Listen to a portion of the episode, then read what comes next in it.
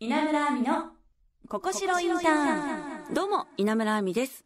学生と企業の架け橋にをコンセプトに、様々な企業の方をお迎えし、お仕事、インターンシップのこと、そして就活に役立つ情報をお届けする、稲村亜美のここしろインターン。今回も株式会社マネジメントエージェントの尾藤拓郎さんにいろんなお話を伺います。稲村亜美のここしろインターン今週も尾藤さんよろしくお願いします。しくお願いします。さあ前回は株式会社マネジメントエージェントのお仕事について伺いました。はい。まあそもそも今のお仕事する前、はい尾藤さんは何をしてたんでしょうか？そうですね。今の仕事の前って言っていいのかわからないんですけども、はい私もインターンの一人としてうん大学生をやりながら働いていましたので、はいまあ本当に大学に入ってインターンを始めて、でそのまま新卒で入ってという形ですね。あじゃあこの株式会社、いマネジメントエージェントにインターンとして、はい、そうですね。あ長期インターンとして。ねはい。へえ長期はどのくらいでしたか？長期、どれぐらいだろう ?2 年生のはい19年3月ぐらいだから、で、1年新卒なんで、はい3年間ぐらいですかね。ああじゃあ結構長いですね、はい。へえじゃあもうほぼ5年目ぐらいの。まあ、インターンと言いつつ、はい。途中休学して週5で働いたりとかもあったので、すインごいですね。っていいのか分かんないような、結構がっつり働いてました。もう社員さんと同じぐらいの、はい。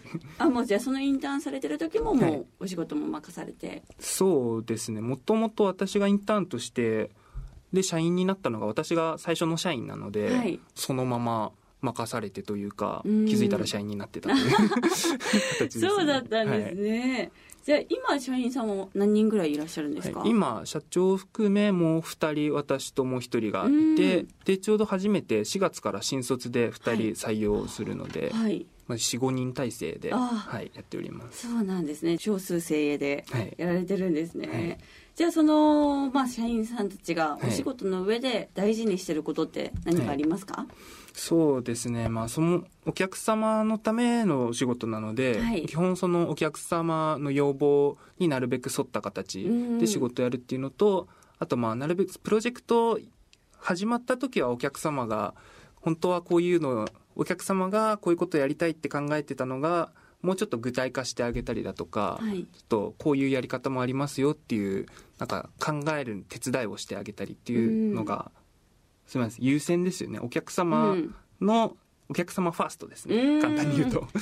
はあ、はい。そうなんですね、まあ、はい。自分たちよりお客様のことを思ってはい。行動されてるんですね、すごくシンプルな質問になるんですが、はい。社外の方にはい。相談する経営やはい。管理の方ははい。多いんでしょうか、まあ、一定数いると思いますし、うんはい。特に弊社がやってる人事評価制度はい。っていうのはやっぱりどうやったらうん。出世するのか、どうやったら給料を上げるのかっていうルールを作るので、はい。人事部が決めますっていうとちょっと不公平なんじゃないだとかなんか社内の誰々はちょ誰々向けになってんじゃないみたいなのがあるので、やっぱり評価って結構シビアなものなのでうん外部のコンサルが入った方がみんな納得しやすいとは思いますね。ああそうなんですね、はそっかその身内だけの表だと、まあいろんなねしがらみとかもあったりもしますもんね、へえなんかでもイメージ的には起業する人たちは、まあ、はい何でも自分でこうだこうだこうだってやっちゃうのかなって思ったんですけど、意外と柔軟な考えの方も多いんですね。あ本当に会社によりけりですうん。ね本当に社長さんのパワーで拡大してっ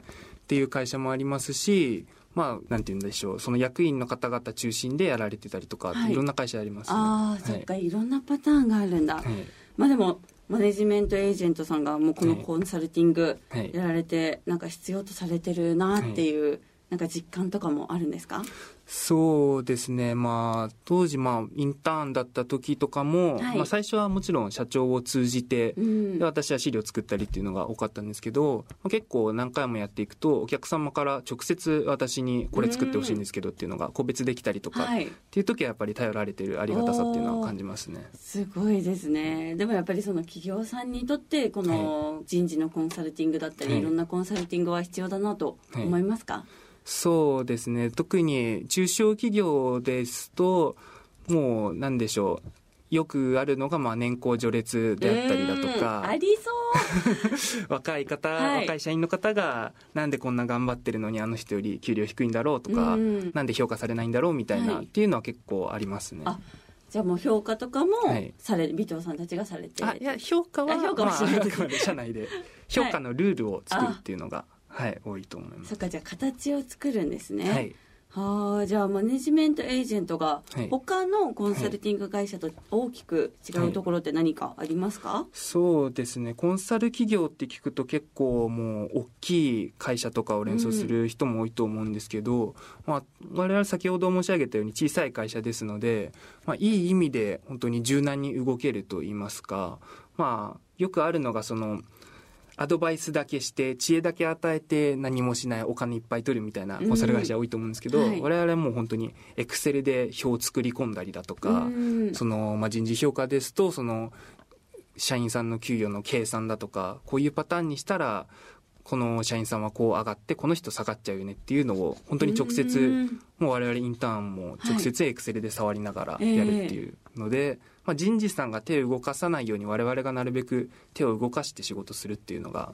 まあ、他のコンサル企業と違うところかなとは思っております。手厚いですね。すごい、頼んだらちょっと楽ですね。こっちのその大元の頼んできた会社のまあ、方は、そうですね。そもそもエクセルが難しいっていう方もはい。たくさんいらっしゃるので、うん。そういったところもサポートになるかなとは思ってますね。はい、まあクライアントさんと会社の中に、あの関わるのでなんかはい。プレッシャーっていうのはあるんですか、まあありますね本当に、うん。まあ、当初はインターンから始まったので自分が作ったものがそのままお客様の会社の中でまあ制度として使われたりだとか、まあ、サービスとしてリリースされたりとかっていうのがあるのでそういった時はやっぱ責任感は感じますね。うん。そうですよね、はい。真ん中を担ってるということですよね。はい。まあ次回ははい。コンサルティングの楽しさはい。などについて伺いたいと思います、今回もありがとうございあましりがとうございまたした。